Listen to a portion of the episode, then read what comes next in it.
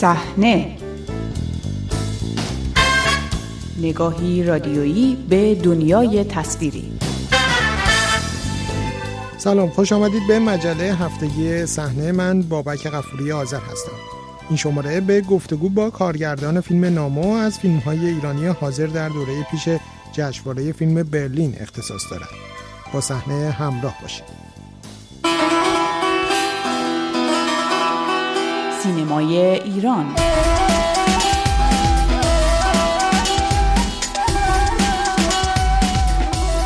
فیلم نامو سال گذشته در بخش فروم جشنواره فیلم برلین به نمایش درآمد. این درام سیاسی در کنار فیلم شیطان وجود ندارد ساخته محمد رسولوف نماینده دیگری از سینمای خلاف جریان دو سال اخیر ایران است که جسورانه موضوعات ملتهبی چون نظارت‌های امنیتی همه جانبه بر شهروندان و فساد ریشهدار در همه بخش‌های ساختاری ایران امروز را بر بستری از داستانی ساده بیان می کند.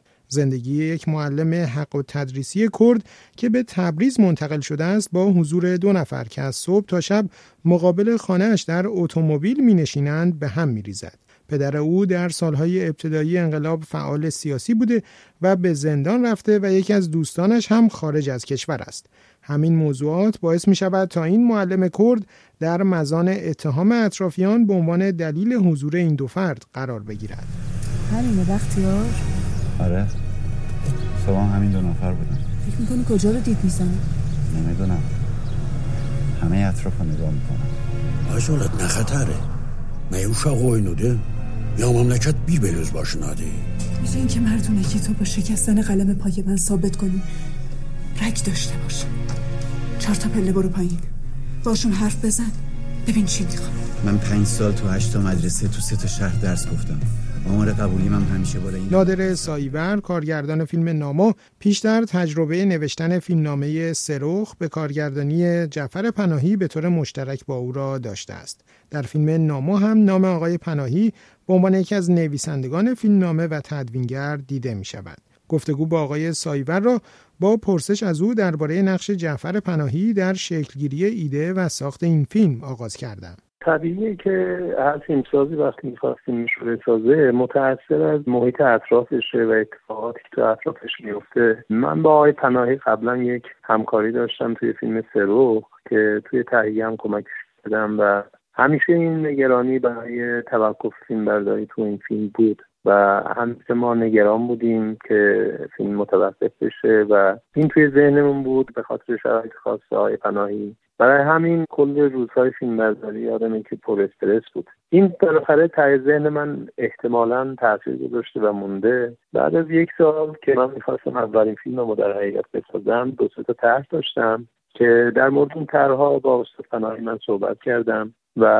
اون موقع من فیلم پرویز سیاد رو ندیده بودم فیلم بنبست رو. مصادف شد در من با اولین بار فیلم پرویز سیاد رو دیدم فیلم بنبست رو. و فکر کردم که این دقیقا اون چیزیه که هم به دل های من و به هم چیزی که تهنشین شده توی ذهن من جواب میده و هم میشه از این فیلم یک اقتباس بروزتر و جامعه تری کرد. چون اون فیلم در مورد یک خانواده بود.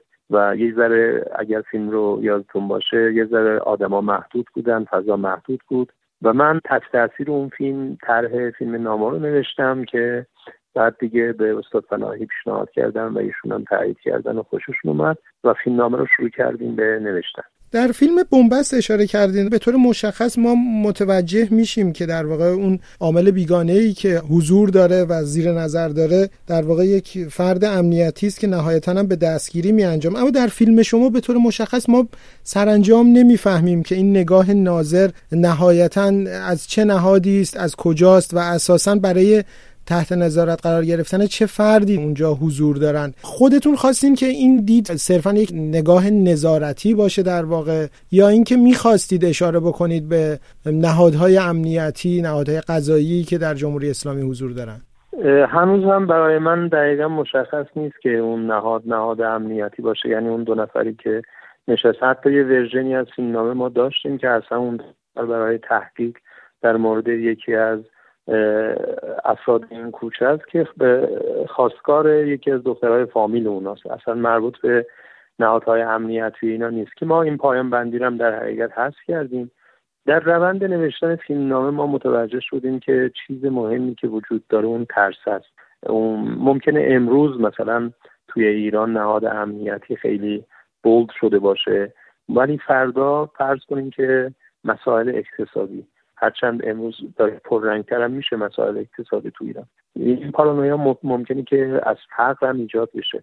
یعنی اینکه شما ثبات اقتصادی نداشته باشین و فکر کنین که یک نفر نقشه می‌کشه که همه ثروت شما رو جیب شما رو خالی کنه همین پارانویا ممکنه اتفاق بیفته. برای همین فکر کردیم که اون پارانویای خیلی مهمتر از اینه که چه کسی مسبب این قضیه میشه. برای هم پرداخت نکردیم که اصلا اینا نهادهای امنیتی هستن یا کی هستن. منم واقعیتش مثل شما نمی‌دونم که اینا کی هستن. اومدن اونجا وایستادن. چون هیچ وقت نرفتم داخل ماشین و باشون صحبت نکردم در حقیقت که کی هستن. تا هنوزم واقعیتش نمی‌دونم کی هستن. اگر فرض بگیریم شاید از نهادهای امنیت هستن در واقع به نوعی حافظ امنیت نیستن خودشون ناامنی میارن. این نگاه خیلی نکته قابل توجهیه در فیلم که به نظر می‌رسه که همه مشکلاتی که پیش میاد برای بخشی از شخصیت ها ناشی از اون حضوره. بله به نکته خوبی اشاره کردین. حالا شاید به خاطر جو سیاسی حاکم بر کشور ما و اون تعریفی که در حقیقت از فضای داخلی کشور ما به خصوص در خارج از کشور هست این نگاه قوی تر باشه. ولی شما همین ترس رو مثلا از بیشورهای جامعه هم ممکنه ناشی شده باشه. یعنی یک آدم لات و یک آدم چاوکش در یک معلم همین ترس رو ممکنه ایجاد کنه. همچنان که ما همه خاطراتی داریم از دوران بچگی یا هنوز هم که هنوز توی جامعه ایران مثلا یک خانم شاید در بعد از نه شب در تاریکی شب به بعضی از محله ها نتونه همین ترسه. یعنی اونجا یک آدم بیشوی اصلا ربطی به نظام و اینام نداره. ممکنه که یک آدم بیشوی تو محله باعث این ترس شده باشه و واقعا اهالی محل نتونن باش مقابله کنن. و ممکن هم هست که نهادهای امنیتی این اتفاق رو باعث شده باشن. واقعیتش اینه که من فکر کردم اگر برم سراغ این قضیه که این نهادهای امنیتی هستن یا کسان دیگه ای هستن یا اصلا شاید یه طلبکاری اونجا وایستاده و منتظر کسیه که بهش بده. کاره تا بیاد تو خونه و اونو در حقیقت اونجا بگیره و طلبش رو بگیره. من اگر می‌رفتم سراغ این که این چیه در حقیقت فیلم رو محدود می‌کردم به همون نگاه سیاسی. و به این نتیجه رسیدیم که بهتر فیلم رو محدود به یک نگاه نکنیم. این ترس ناشی از چیه توی جامعه؟ ما اونو منعکس کنیم. چیزی که بیشتر شده یعنی به خصوص تو این سالهای اخیر تو این ده سال اخیر خیلی بیشتر شده. یعنی شما ترستون الان توی جامعه ایران فقط از نهادهای امنیتی نیست. شما ترس اقتصادی دارین ترس فرهنگی دارین ترس انواع اقسام ترس ها الان توی دل ما ریشه کرده جامعه ایرانی که زندگی می‌کنیم.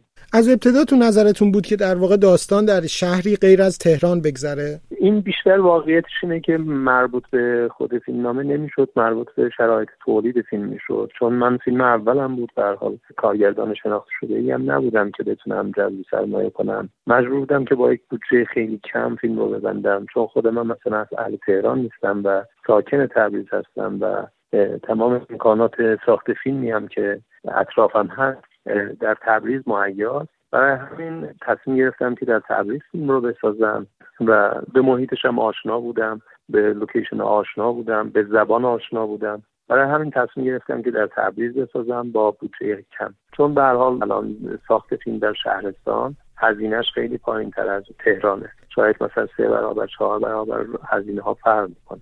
به موضوع سرمایه اشاره کردیم بعد نیست اینجا این سوال رو مطرح کنم. نقش پژمان بازقی و نوید محمدزاده که در خبرها گفته میشه از سرمایه گذاران فیلم هستن چگونه است؟ یعنی سرمایه فیلم رو این دو بازیگر شناخته شده تامین کردن؟ اینا دیگه به تهیه کننده فیلم بیشتر کانکت بودن و قرار شد که خانم مهاجر کمک کنن که من این فیلم رو بسازم. و ایشون خیلی لطف داشتن به من و گفتن که من سعی می‌کنم که از دوستان کمک بگیرم و هر کدوم یه مبلغی بذارن که این فیلم ساخته بشه بدون که نیتی داشته باشن. و اون دوستانم که خیلی لطف داشتن و این کار رو انجام دادن. من زیاد با آقای محمد ساده یا آقای بازوی connect نبودم. خانم مهاجر به عنوان تهیه کننده فیلم بیشتر با اونا connect اونم صرفا فکر کنم برای تامین هزینه فیلم بود. و این ایده ای که یک فردی که به طور مشخص کرد هست و میاد به یک منطقه ترک نشین این ایده از کجا اومد که شبیه ایده یک غریبه در جمعی هست که به طور مشخص بیشتر در ساخته ها و آثار آقای بیزایی ما می‌بینیم آیا متأثر از اون هم بودید؟ واقعیتش اینه که ما از اولش توی فیلم نامه می‌دونستیم که این باید غریبه باشه. اونم مربوط می‌شد به منطق فیلم نامه. چون اگر این آدم غریبه نبود در حال یک دوستی آشنایی پسر خاله پسر عمویی تو این شهر داری که بره پیگیری کنه بگی که من مشکلم چیه چرا مثلا بخوان منو تحت نظر بگیرن فلان. ما می‌خواستیم که این آدم غریبه باشه تو این شهر و هیچ فامیل و دوست و آشنایی به اون معنی نداشته باشه که بتونه بره ازش سوال بپرسه.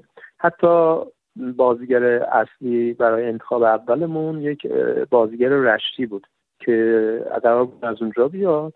ولی حدودا دو هفته مونده به فیلم برداری. من با این بازیگر آشنا شدم و با فیسش آشنا شدم و فکر کردم که این خیلی مناسب این نقشه.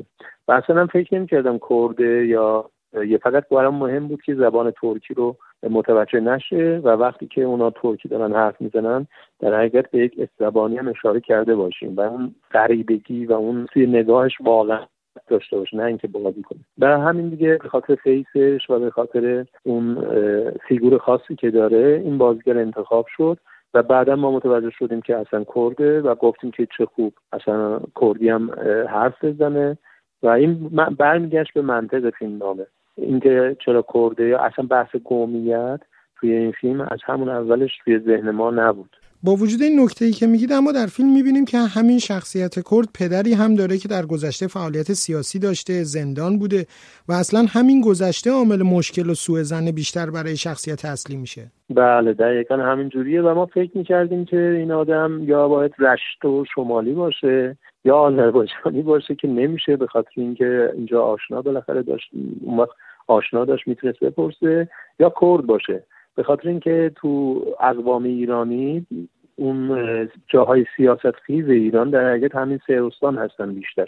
و حداقل در صد سال اخیر ما خاطرات سیاسی یا اتفاقات سیاسی خودمون رو بیشتر از این سه نقطه ایران داریم. خب آذربایجان که هست می‌شد چون داستان توی آذربایجان اتفاق میافتاد و اگر انتخاب می‌کردیم اون استبداد زبانی از بین می‌رفت. ما دیگه انتخابمون همون کردستان و شمال بود که از شمال انتخاب شده بود و بعد جایگزین کردیم با این بازیگرمون که کرد بود. اگر اون بازیگر شمالی هم می آوردیم باز همون هم پدری داشت که سابقه سیاسی داشت و و اینا همش کمک می‌کرد به شخصیت پردازی اون شخصیت اول و به اون شک و زنی که اهالی محل نسبت به, اون به این شخصیت دارن به اینا کمک می‌کرد. و اون فصل مصاحبه گزینش استخدام که به نظر می‌رسه همه اون سوء زنها و تردیدها و نگاه های نظارتی اونجا داره متبلور میشه.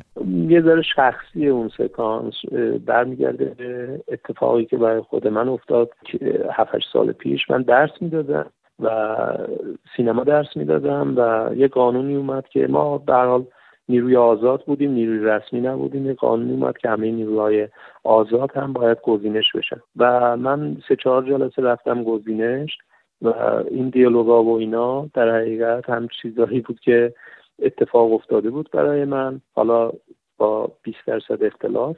و من از یک خاطره شخصی این سکانس رو نوشتم. هرچند دیگه ما از گزینش هم که رد شدیم و از اون موقع هم که دیگه نمی‌تونیم تدریس کنیم. آقای سایون حالا با این نکات کاملا فیلم یک فیلم متفاوتی میشه نسبت به محصولات اصلی و جریان رایج سینما ایران. اصلا چگونه تونستید حالا این فیلم رو با این نکات با این مضمون بسازید؟ به ویژه در شهرستان که به نظر می‌رسه شاید سوء زنها و سختی های ساخت چنین فیلمی بیشتر هم باشه. اتفاقا برعکسه. یعنی من البته تو تهران زیاد کار نکردم. اتفاقا یه ذره برعکسه. یعنی توی شهرستان الان فیلم ساختن خیلی راحت تر شده. و ساخت فیلم در تبریز حداقل برای من خیلی راحتتر از ساخت فیلم در تهران بود. و مناسبات شهرستان بالاخره توی شهرستان آشنا زیاد داری بعد مناسبتش فرق می‌کنه با تهران.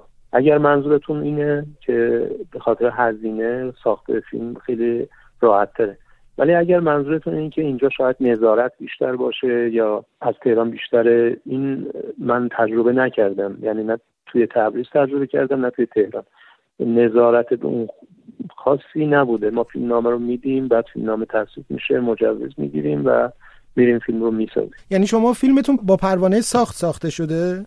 چون من کارت کارگردانی ندارم اینجا بالاخره اون قوانین خودش رو داره خانه سینما بهتر از من می‌دونی. کار تهیه کنندگی ندارم به خاطر همین من نمی‌تونستم فیلم اولم رو با پروانه ساخت سینمایی بسازم. برای همه ما پروانه ساخت ویدیویی. و الان در واقع می‌خواید که پروانه نمایش هم بگیرید. یعنی فکر می‌کنید امکان نمایش چنین فیلمی در ایران فراهم باشه؟ کار ماجر که تا اونجایی که من اطلاع دارم پروانه نمایش گرفتن. ولی واقعیت اینه ایشون دنبال این کارا هستن به عنوان تهیه کننده. من زیاد دیتیلش رو نمی‌دونم که تا کجا پیش رفتن چیکار کردن.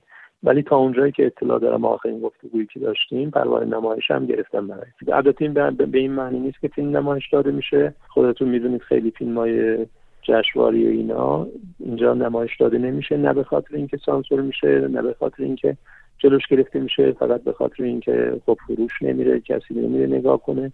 شاید مثلا توی وی یا شاید توی چیز خان مهاجر تصمیم بگیرم فیلم رو پخش کنم شاید هم چون مسائل رویش بهتر از می‌دونیم که دست خان مهاجر تهیه کننده. از همراهیتان با این شماره مجله هفتگی صحنه سپاس گذارم تا شماره آینده روز و شب خوش.